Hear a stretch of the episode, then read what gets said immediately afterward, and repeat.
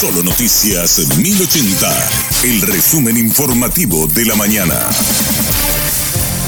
Hola, soy Susana Arevalo y este es el resumen informativo de la mañana. El senador Fernando Lugo sufrió un accidente cerebrovascular. Según su colega y médico tratante Jorge Querey, se trata de un segundo episodio en corto tiempo. Lugo fue derivado al Hospital San Roque donde permanece en la unidad de cuidados intensivos. Hizo una convulsión, es por eso que él hace un deterioro importante estando allá en la Cámara de Senadores. Hicimos todos los estudios, ahora los de emergencia, tenemos las tomografías, las tomografías simples, las tomografías con contraste y vemos que la lesión es relativamente pequeña, relativamente pequeña porque fenómenos pueden extenderse o pueden repetirse, de modo que no sabemos cómo va a comportarse en el futuro. Sin embargo, quiero ser bien claro, todo paciente que ingresa a cuidados intensivos siempre es un paciente que ya tiene riesgos.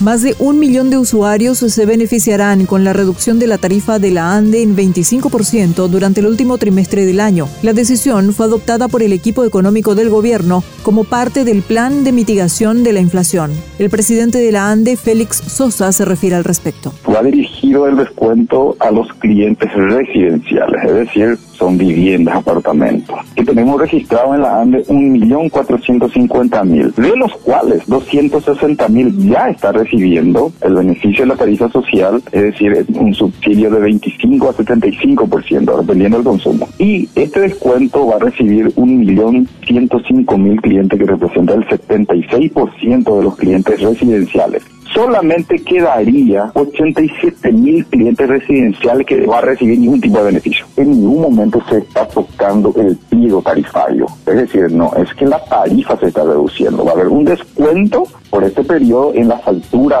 con la tarifa actual. ¿Por qué? Porque la tarifa de la AMBE ya es la tarifa más competitiva de la región y es una tarifa política que no cubre todas las necesidades de la AMBE. La Asociación de Agentes Fiscales emitió un nuevo comunicado de respaldo a la fiscal general del Estado.